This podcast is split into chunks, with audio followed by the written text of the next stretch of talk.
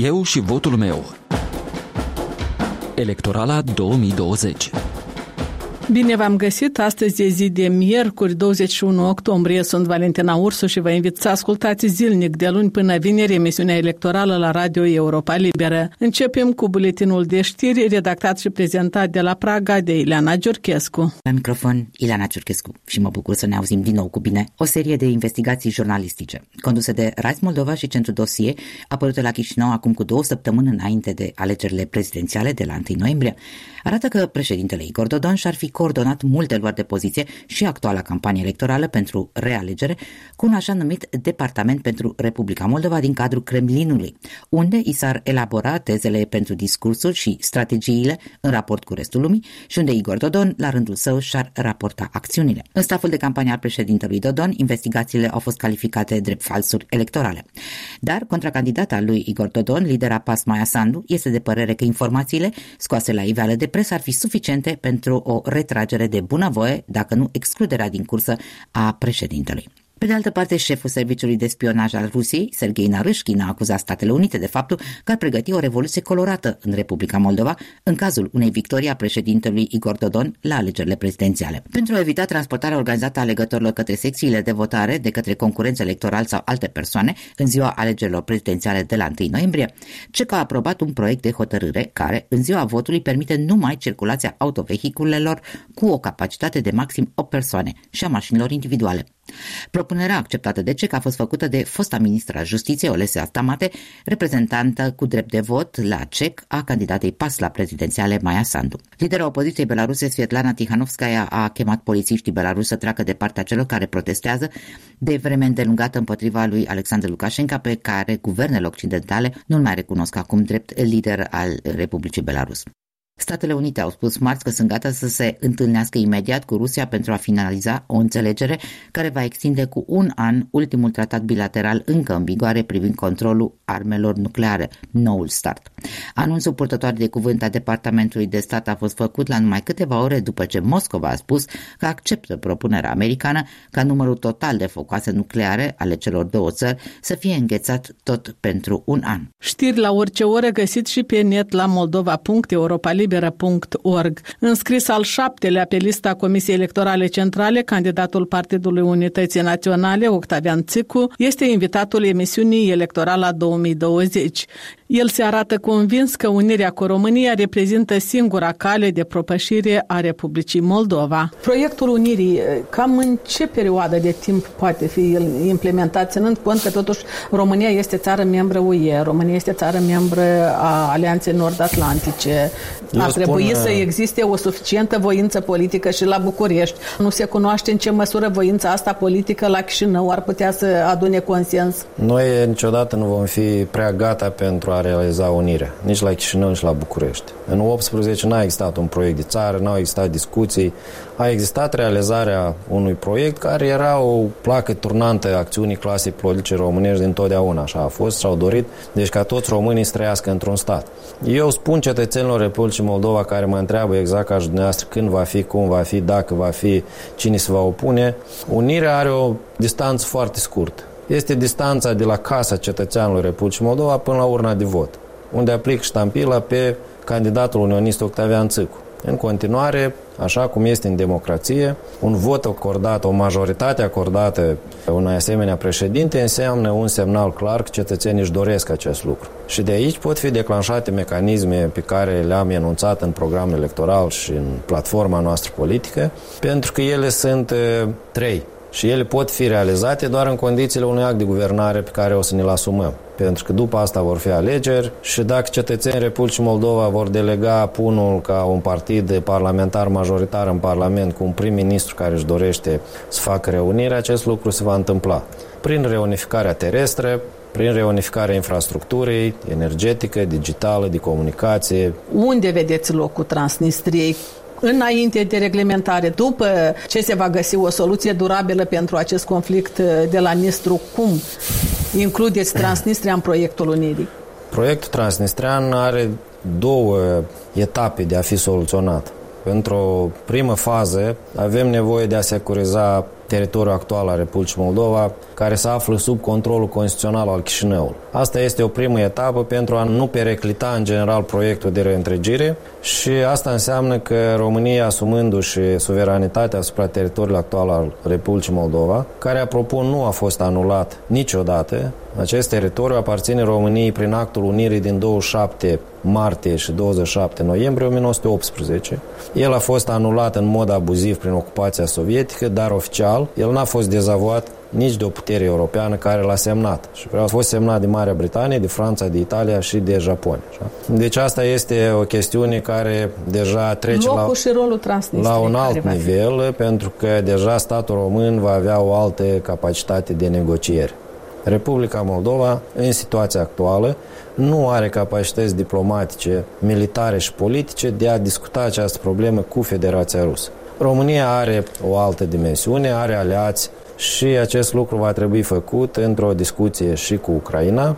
Eu aș vedea această problemă rezolvată într-un format patrulater cu România, Rusia, Ucraina și Alianța Nord-Atlantică, Statele Unite, Uniunea Europeană, pentru că resursele pe care noi de 30 de ani le avem, formatul 5 plus 2 și alte chestiuni sunt absolut inadecvate. Dar în esență vreau să vă spun că dacă statul român și cel ucrainean își vor dori de comun acord să găsească o soluție bilaterală a soluționării problemei Basarabiei, ei vor găsi cu instituții temeinice, cu dorință de a impune regimului de la Tiraspol anumite rigori de comportament pe care trebuie să le aibă și cu înțelegerea pe care cetățenii acestei regiuni vor trebui atunci când va veni momentul să o ia printr-o referendum sau printr-o consultare publică. Cui vor să aparțină?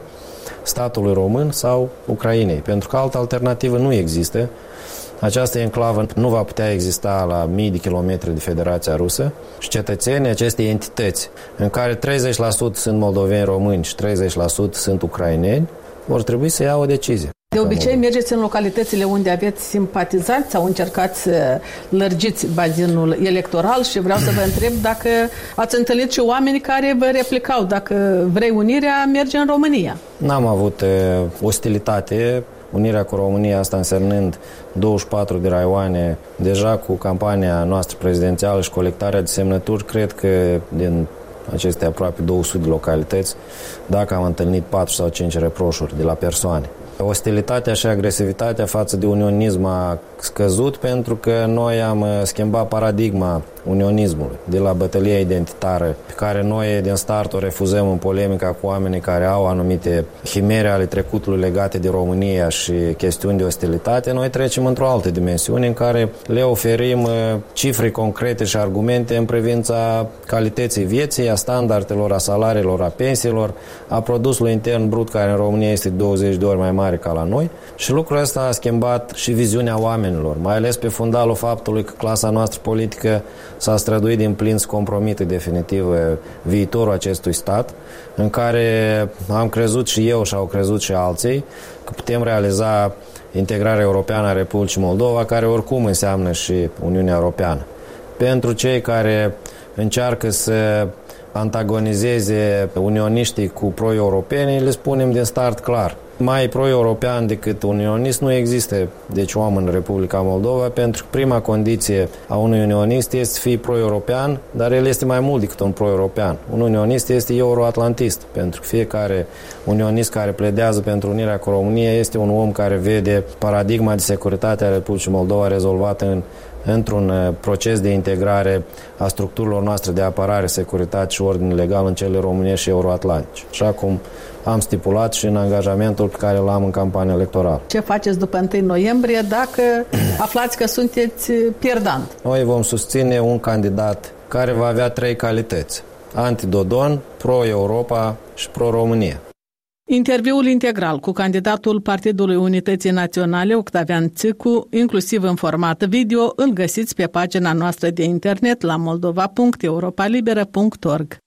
Svetlana Rusu este o tânără din Republica Moldova care și-a făcut studiile în Rusia și de 10 ani muncește la Moscova. Ea va vota la una din cele 17 secții deschise în această țară și spune că alegerile prezidențiale determină în mare măsură nu numai viitorul țării, dar și viitorul fiecărui cetățean. Votăm alegerile prezidențiale cu speranță de mai bine, bineînțeles. Votăm pentru viitorul țării și așteptările mele sunt normale și firești sunt cele pentru care am optat mereu și sunt legate de respectarea promisiunilor legate de educație, sănătate și stimularea mediului de afaceri. Mi-aș dori o țară unde aș avea o oportunitate să mă reîntorc și nu numai eu, dar și alți tineri plecați astăzi pe hotare, pentru că ne putem asigura un viitor decent la noi în țară. De câți ani ești plecată din Republica Moldova? De 10 ani. Cum e să votezi de acolo din străinătate? Totuși, condițiile s-ar părea că sunt mai dificile. E această perioadă de pandemie de COVID-19. Sunt și acolo în Rusia măsuri impuse de către instituțiile sanitare. Cum e să votezi în străinătate pe timp de pandemie? Nu e ușor, dar vom încerca totuși. Avem și noi aici restricții impuse. Nu ne putem afla fără măști, fără mânuși, nu putem sta în grupuri, trebuie să respectăm distanța socială.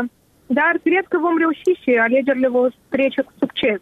Avem uh, mai multe secții de votare anul acesta. Vrem să nu avem cozi mari la secțiile de votare ca în anii precedenți. Avem 17 uh, secții de votare un număr record anul acesta și aproximativ 600.000 de cetățeni din Republica Moldova.